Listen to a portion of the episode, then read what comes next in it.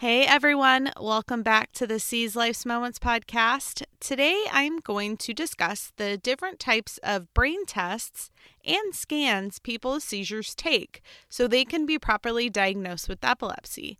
I'll cover the basics of these brain tests and scans. So let's get to it.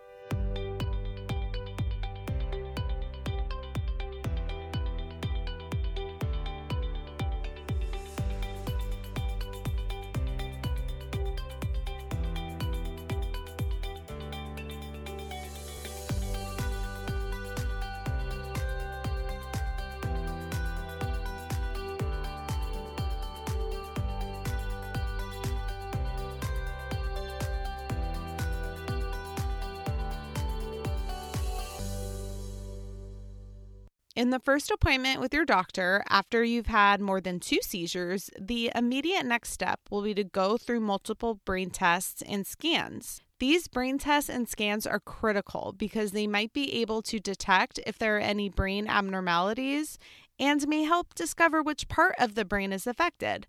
The most common tests are the CT scan, MRI, and the EEG. I'll break down each of them. So let's start with the CT scan. CT stands for computed tomography, or also referred to as CAT scan, which stands for computerized axial tomography. It is a test that relies on computer processing and provides multiple X ray images to analyze the soft tissue, bones, and blood vessels in the body.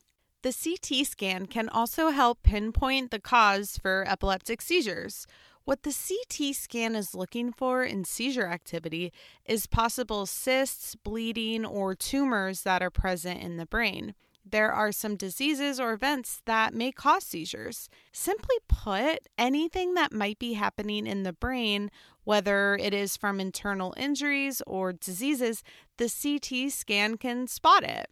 This helps doctors detect the problem in proper diagnosis then prescribes the preferred treatment. If the CT scan does not show any of these injuries or tumors in the brain, then typically the next step is the MRI test. MRI stands for magnetic resonance imaging. This is a test that uses a magnet, radio frequencies, and a computer to make detailed images of tissues and organs in the body. They are used to form two dimensional images of the brain or spine. Cross sectional views can also be done to show even more details. The MRI helps doctors analyze the structure of the brain and locates any contributors that might be causing seizures. This may include structural changes in the nervous system, any damages, or scar tissue. There are also additional tests like the PET scan and the SPECT scan. The PET scan stands for positron emission tomography. It uses a radioactive tracer. This is when you inject a small amount of radioactive material in your veins. Usually it's in the arm. Then the tracer sends these charged particles in your body. The PET scan can detect this interaction and uses it to make images. The images will show how the organs and tissues are functioning. PET scan images can detect cellular changes in organs and tissues earlier than the CT and MRI scans. Usually, you would take both the PET scan and CT scans at the same time. The combination test provides 3D images. A SPECT scan stands for Single Photon Emission Computerized Tomography. This scan analyzes the function of your internal organs as well, and it also uses a radioactive tracer. The main difference between the PET and SPECT scans is the type of radio tracers they use. SPECT is more widely available than PET scans. PET scans are more costly, but both scans provide high quality images that allow doctors to give a proper diagnosis. When you're done with these scans and then all of them come back normal, the next test is the EEG. There are different types of EEG tests. EEGs are the most common brain test for people with epilepsy. So, the EEG is the primary test of seeing certain patterns, spikes, or waves of brain function, especially those with seizures. The EEG, or electroencephalogram, tongue twister, is designed to detect all sorts of electrical activity in the nervous system. The EEG test relies on metal components, which are referred to as electrodes. These electrodes are attached to the scalp with a special glue or paste, then the head is covered by a cap or gauze dressing making sure the electrodes are in place. These electrodes record any electrical activity that is occurring in the brain. Since cells in the brain use electrical impulses to communicate, the EEG testing mechanism will intercept that communication and spot abnormalities in the brain. If there are EEG findings and recordings of brain abnormalities for epilepsy, experts refer it to as epileptiform brain activity. However, for some people with epilepsy, an EEG test may show up normal. A normal EEG does not exclude epilepsy. Actually, 10% of people with epilepsy never show those epileptiform discharges from an EEG test. There is another form of EEGs, and that is the video EEG. Other names for video EEG tests include EEG telemetry, EEG monitoring, or video EEG monitoring. While the EEG it records your brain waves, the video EEG records what you're doing or experiencing on video. The video EEG is helpful to identify the type of seizures and locate the region of the brain where the seizures begin. It can record sounds or moves you might make. This is to be able to see what is happening and when you have a seizure on the video and then compare the brain image to the EEG recording. It will help determine if the seizures or events are actually epilepsy. Doctors then analyze both the EEG and video EEG tests and see if the seizure or event is related to the brain's electrical activity. If so, it's an epileptic seizure. Video EEG tests can be done at home or at an outpatient clinic. There is one more type of EEG, and that is the stereo EEG. Stereo EEG stands for stereo electroencephalography. It is a minimally invasive procedure that helps the doctor find the source of abnormal seizure activity. During the stereo EEG, small wires are placed deep inside the brain and record activity.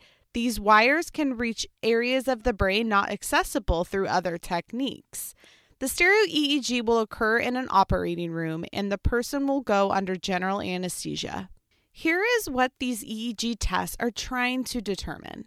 If there are spikes and abnormal brain waves on an EEG test in a specific area of the brain, these results are considered to be partial seizures. If spikes and brainwave discharges widely spread over both sides of the brain, or if they begin in both sides at the same time, these results are considered to be generalized epilepsy. I've taken about four standard EEGs, two video EEGs. They were all sleep deprived, and the results came back normal, and they could not locate where the seizures are starting from until my doctor recommended a MEG test. MEG stands for magnetoencephalography. It is the newest and most advanced method of recording the brain's activity. There are only 20 healthcare centers in the United States that have the MEG. The MEG test is used to evaluate the brain's electrical activity and magnetic fields produced by brain cells. These magnetic fields can show us both abnormal and normal activity produced by the brain either at rest or doing a task. It can check the brain's response to specific external stimuli like mapping motor and sensory areas, language, vision, and others. MEG technology allows for the combination of structural and functional information, and it achieves a higher pixel and digital resolution something that no other brain procedure currently offers. Also, in a non invasive way, it can provide additional information for pre surgical mapping. The process of the MEG is similar to the EEG. Electrodes will be glued on your head while one will be placed on your heart. Small coils are taped to your forehead, and other coils are attached to earplugs. You lie down on a bed where a metal coil will touch all the different dots around your head to record. Then it's recording time. So, what's the difference between all these brain tests and scans from the MEG, the EEG, and the MRI? How can the MEG test identify epileptic activity more accurately than the EEGs? Well, instead of recording electrical activity in the EEG, the MEG records the magnetic fields produced by that same activity. MEG has a higher sensor count, a higher source resolution, and easier source modeling. Because the skull is easily seen through magnetic waves, MEG precisely pinpoints the origin of where abnormal brain activity is starting. It can be done without intracranial electrodes. However, if intracranial electrodes are necessary, then the MEG test can aid in the plan to insert them at the exact brain location.